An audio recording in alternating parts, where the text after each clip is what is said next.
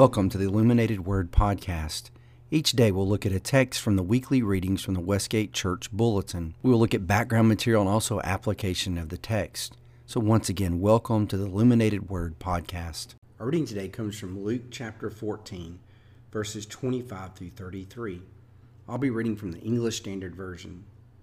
Now, great crowds accompanied him, and he turned and said to them, if anyone comes to me and does not hate his own father and mother, and wife and children, and brothers and sisters, yes, and even his own life, he cannot be my disciple. Whoever does not bear his own cross and come after me cannot be my disciple. For which of you, desiring to build a tower, does not first sit down and count the costs, whether he has enough to complete it? Otherwise, when he has laid a foundation and is not able to finish, all who see it begin to mock him, saying, This man began to build and was not able to finish. What king going out to encounter another king in war will not sit down first and deliberate whether he is able with 10,000 to meet him who comes against him with 20,000? And if not, while the other is yet a great way off, he sends a delegation and asks for terms of peace. So therefore, any one of you who does not renounce all that he has cannot be my disciple. Now, when we read this, this is pretty challenging to be honest. Uh, Jesus says some things that are really hard for us to comprehend. So let's just tackle verse 26. Jesus speaks in very uh, stark terms here as he says that we must hate our own family, hate our own life if we want to be his follower. Now, people may think, well, that's kind of crazy. Jesus called us to love other people and he called us to have strong families and to be good fathers and mothers and obedient children. So, what in the world is he talking about?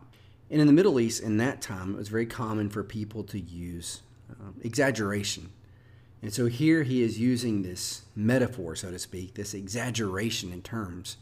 And what he's talking about is that our love for God should be so great, our love for Christ should be so great that compared to our love for others, it's almost like hate or dislike for that other person. So it's just a contrast here that our love for God should be that great in comparison to our love for even our own lives. And many Christians would take this literal. They would go to their deaths as martyrs because they love Jesus so much they were willing to give up their own lives. So that's what he's talking about there. He's not saying literally to hate your family, but he is saying that our love for God should be so much greater than our love for our spouse, our parents, or even our children our love for God comes first. And in the first century, they would have understood this because many of them lost their family members because of their faith in Jesus.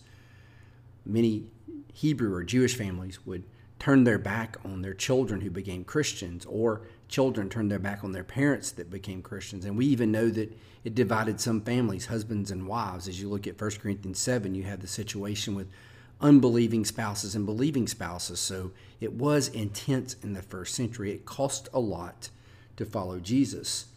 Then he says in verse 27 something very interesting. It's easy for us to understand this because we look back in 2020 hindsight back through the cross. But realize when Jesus says this, he's not been crucified yet. He says, Whoever does not bear his own cross and come after me cannot be my disciple. Now, this is a weird saying. And they would know full well what he meant by this. A victim would be forced to carry their cross through the street. It would usually be the crossbeam that they would carry across their back to the place of execution. And Jesus would actually model this later. It is interesting to note, especially in the Gospel of Matthew and other places, when Jesus makes these commands, he models these commands in his own life. He shows exactly what he's talking about. But this idea of bearing your cross would be so strange to these people because bearing a cross would be shameful. But Jesus says that's what it's going to be like. You have to bear your own cross as you follow him.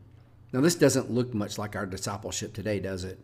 We preach a gospel of basically the, the minimal requirements to get into heaven. You know, what's the minimum I have to do to be a Christian or to go to heaven and be saved?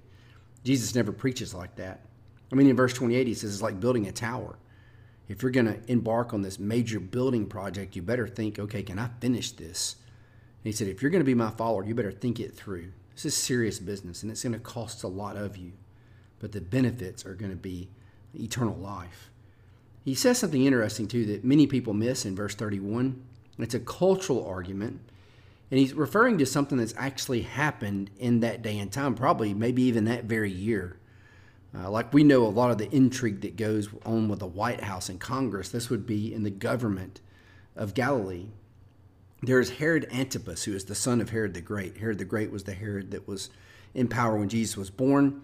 This is his son. If you remember, Herod Antipas is the one uh, that married uh, Philip, his brother's wife, and John the Baptist called him out. And we know in chapter 13 of Luke's gospel, he was beheaded because of it.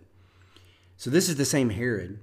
Herod, when he divorces his wife, it is the king of Aretas' daughter, who is the ruler of the Nabateans. And it embarrasses King Aretas. And so Aretas wants to go to war with Herod. Herod only has 10,000 troops. Uh, the Nabateans come out with 20,000 troops because of what Herod has done, the horrible things by uh, divorcing his wife and marrying his brother's wife and having this uh, illicit affair uh, that was in a public embarrassment and it embarrassed his father in law. And in his hubris, he knew he was outnumbered, but he still did not sue for peace. And he was routed and he was embarrassed. And eventually, that incident led to Herod Antipas being put in exile uh, after Jesus died, probably just about eight years, or no, about five years after Christ died. So I'm going to read verse 31 to you now. This will make sense what Jesus says. And you can imagine his audience maybe chuckling a little bit and laughing because they know exactly what he's talking about. So Jesus poking fun at Herod. He says, Or what king going out to encounter another king in war will not sit down first and deliberate whether he is able with 10,000, there's Herod, to meet him who comes against him with 20,000, which would be King Aretas. So this would be a, a deliberate shot across the bow at Herod, who had just killed his cousin, John the Baptist. It's interesting now when we read this, it adds some flavor to the story. But if we're going to sit back and, and take this in and, and, and, don't explain this away, what we do many times in churches and in Christianity is we explain away the hard teachings of Jesus. And there's times we need to look at them for what they are.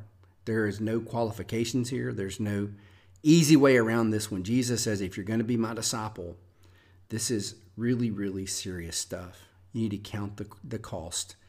It's going to cost us something. It's going to bring about persecution. It's going to bring about tribulation. If we're truly following Jesus, there will be some rejection. There'll be some things we have to give up. And what we have to determine is is the kingdom that important to us?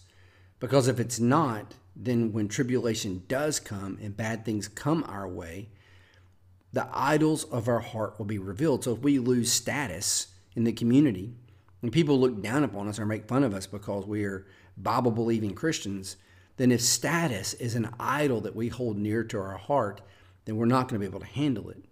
But if our true status is what God thinks about us and our standing with Him, then it's not going to affect us. So, what tribulation trials tend to do is they reveal the idols of our heart. And what Jesus wants us to understand in this teaching is his kingdom must come first. We're to count the cost, we're to bear the cross. So I want to just say thank you for tuning in today and, and listening to today's podcast. I know this is some sobering things, but we as Christians need to look at these tough passages and face them and not take the rough edges off of them. Well, God bless, and I hope you come back tomorrow and join Devin as he continues in the Gospel of Luke.